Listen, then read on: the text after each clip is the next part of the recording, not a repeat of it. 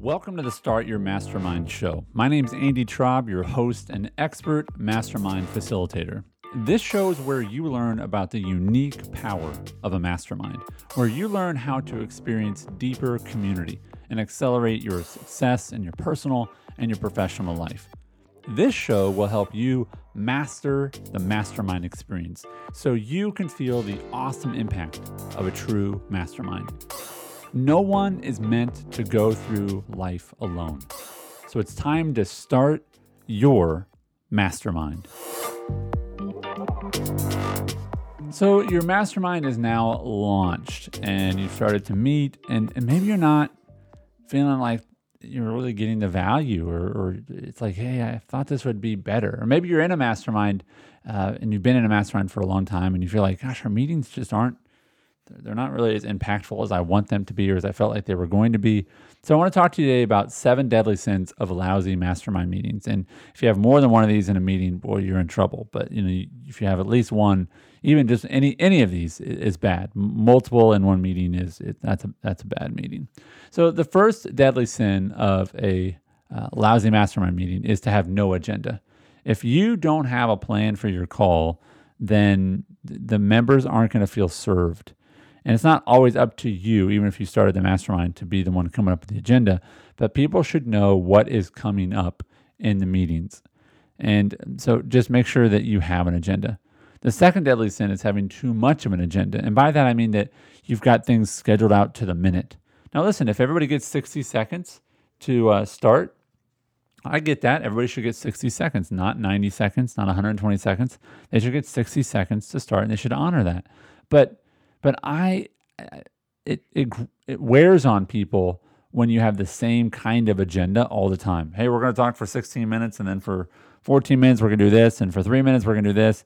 that, that regimented um, uh, type of agenda, you can do it. It's legal, right? There's no law against it. But I think in the context of a mastermind, it's unhealthy.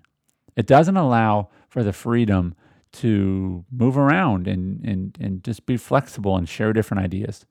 Um, to, to, to go a little bit to the left or the right, uh, to, uh, to wander a little bit. Uh, so give yourself some room. Don't have too much of an agenda.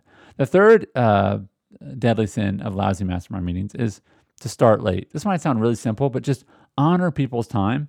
And whoever's in charge of the call that day, you should start, I think, in the first five minutes for sure. Um, if you're going to have, hey, we're going to check, you know, chat for the first five minutes of our meeting, that's fine. But make sure you're going to start on time. Uh, so don't start late. Uh, the fourth deadly sin is ending late. Th- these are the meetings that go on and on and on and on. And, and let me be really specific about this. It's sort of nuanced, but let me be specific. Even if it's a great topic and you feel like, gosh, we have so much momentum, I don't want to end it, uh, you're, you're very likely dealing with busy people. And so you need to respect their time and don't say, hey, if you have to go, I understand it, but the rest of us are going to sit around and talk some more.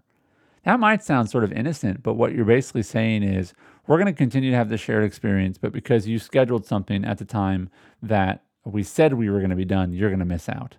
No, like end your meeting on time. Uh, so just make sure you don't you don't end late. The fifth deadly sin is too much business.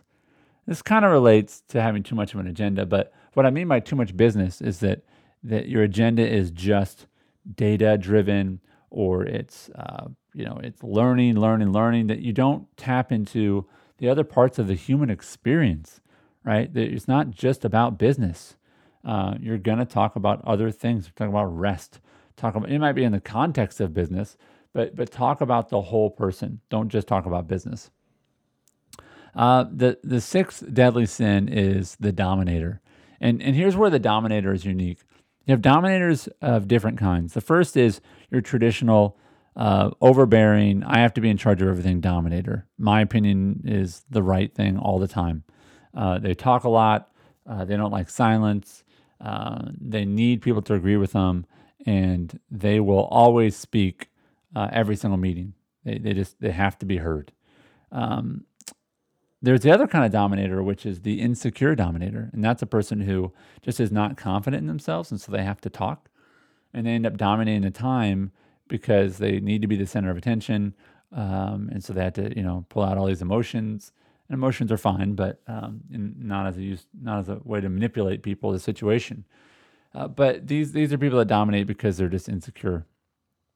There's the other people that dominate because this is a third kind of dominator. This, oh, these people.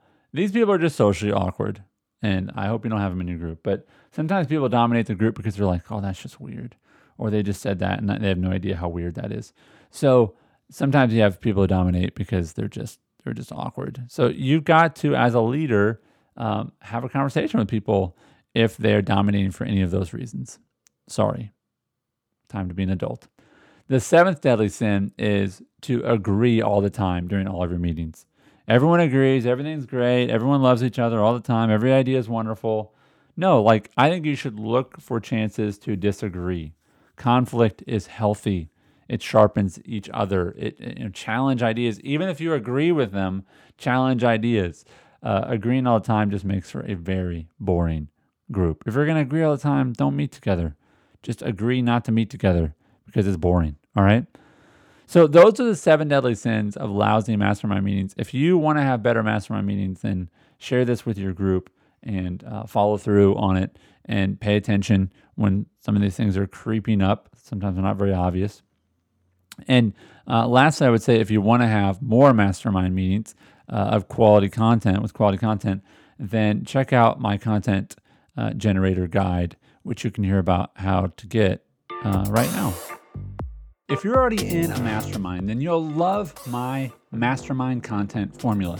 It's a free resource that teaches you how to get three to six months of content for your mastermind from just one group meeting. You can download it at startyourmastermind.com. And in less than 20 minutes, you can get through the whole resource and use it to improve your current or future mastermind. That's startyourmastermind.com. Remember this no one is meant to go through life alone. So it's time to start your mastermind.